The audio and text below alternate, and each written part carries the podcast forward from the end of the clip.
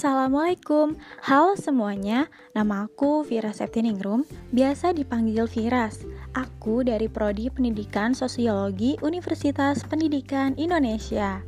Di podcast episode ini, aku akan berbicara mengenai dinamika pelaksanaan demokrasi di Indonesia. Kalau kita berbicara mengenai dinamika dalam pelaksanaan demokrasi di Indonesia itu tidak lepas dari pelaksanaan demokrasi ataupun pengertian dari demokrasi mengenai pengertian demokrasi itu sendiri merupakan sebuah sistem pemerintah di mana diselenggarakan dari rakyat, oleh rakyat, dan untuk rakyat, serta maupun dari sistem sosial dan politik dari pemerintahan dengan kekuasaan pemerintah yang dibatasi mengenai hukum untuk melindungi hak perorangan warga negara Indonesia. Akan tetapi, dasar demokrasi sendiri mengacu kepada rakyat mengenai pelaksanaan kekuasaan di negara itu sendiri. Wakil rakyat yang telah dipilih itu karena rakyat yakin segala kepentingannya akan diperhatikan. Kemudian, dalam penerapan di negara kesatuan Republik Indonesia, demokrasi itu sendiri dapat dipandang sebagai suatu mekanisme dan cita-cita untuk hidup berkelompok yang ada di dalam Undang-Undang 1945 yang disebut kerakyatan. Demokrasi itu juga dipandang sebagai pola hidup di mana mengenai berkelompok dalam organisasi negara sesuai dengan keinginan orang-orang yang hidup dalam kelompok tersebut. Nah, Teman-teman sudah tahu kan mengenai demokrasi yang diterapkan pertama kali di Indonesia? Yap, demokrasi yang diterapkan pertama kali di Indonesia adalah demokrasi parlementer yang biasa disebut sebagai demokrasi liberal. Dalam demokrasi liberal itu membawa dampak yang sangat besar loh teman-teman terhadap Indonesia dalam mempengaruhi keadaan yang ada di Indonesia ketika situasi politik pada waktu itu.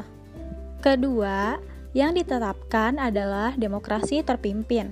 Di sini, seluruh keputusan serta mengenai pemikiran hanya berpusat pada kepemimpinan saja, yaitu dalam masalah dilihat dari segi keamanan, dari segi perekonomian, dan dari segi politik.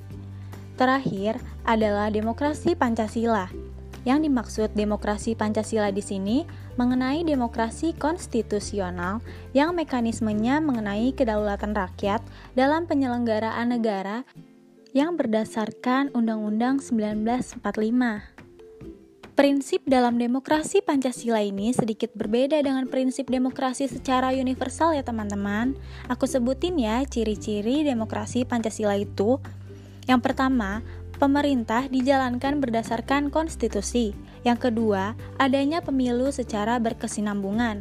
Yang ketiga, adanya peran-peran kelompok kepentingan. Yang keempat, adanya penghargaan atas HAM serta perlindungan hak minoritas. Yang kelima, demokrasi Pancasila merupakan kompetisi bagi ide dan cara untuk menyelesaikan masalah. Yang terakhir, ada ide-ide yang paling baik akan diterima bukan berdasarkan suara terbanyak ya teman-teman. Sementara itu, perkembangan demokrasi di Indonesia telah mengalami pasang surut atau fluktuasi dari masa kemerdekaan hingga saat ini. Sebenarnya, sistem demokrasi yang dibutuhkan oleh bangsa Indonesia adalah rumusan mekanisme hidup berkelompok, bermasyarakat, berbangsa, bernegara yang dapat menjawab keanekaragaman suku adat istiadat atau kerakyatan yang dipimpin oleh hikmat kebijaksanaan dalam permusyawaratan perwakilan dan ini hanya akan dapat dilaksanakan apabila rakyat memiliki kesadaran bermasyarakat, berbangsa, bernegara, rasa nasionalismenya tinggi, dan berjiwa sportif serta terjamin keamanannya, bebas dari campur tangan asing, dan sadar akan adanya perbedaan. Hmm, gak kerasa ya, aku sudah nemenin kalian selama hampir 5 menit. Mungkin cukup sekian yang bisa aku sampaikan. Terima kasih ya sudah mendengarkan podcast ini dari awal sampai akhir. Tetap jaga kesehatan ya.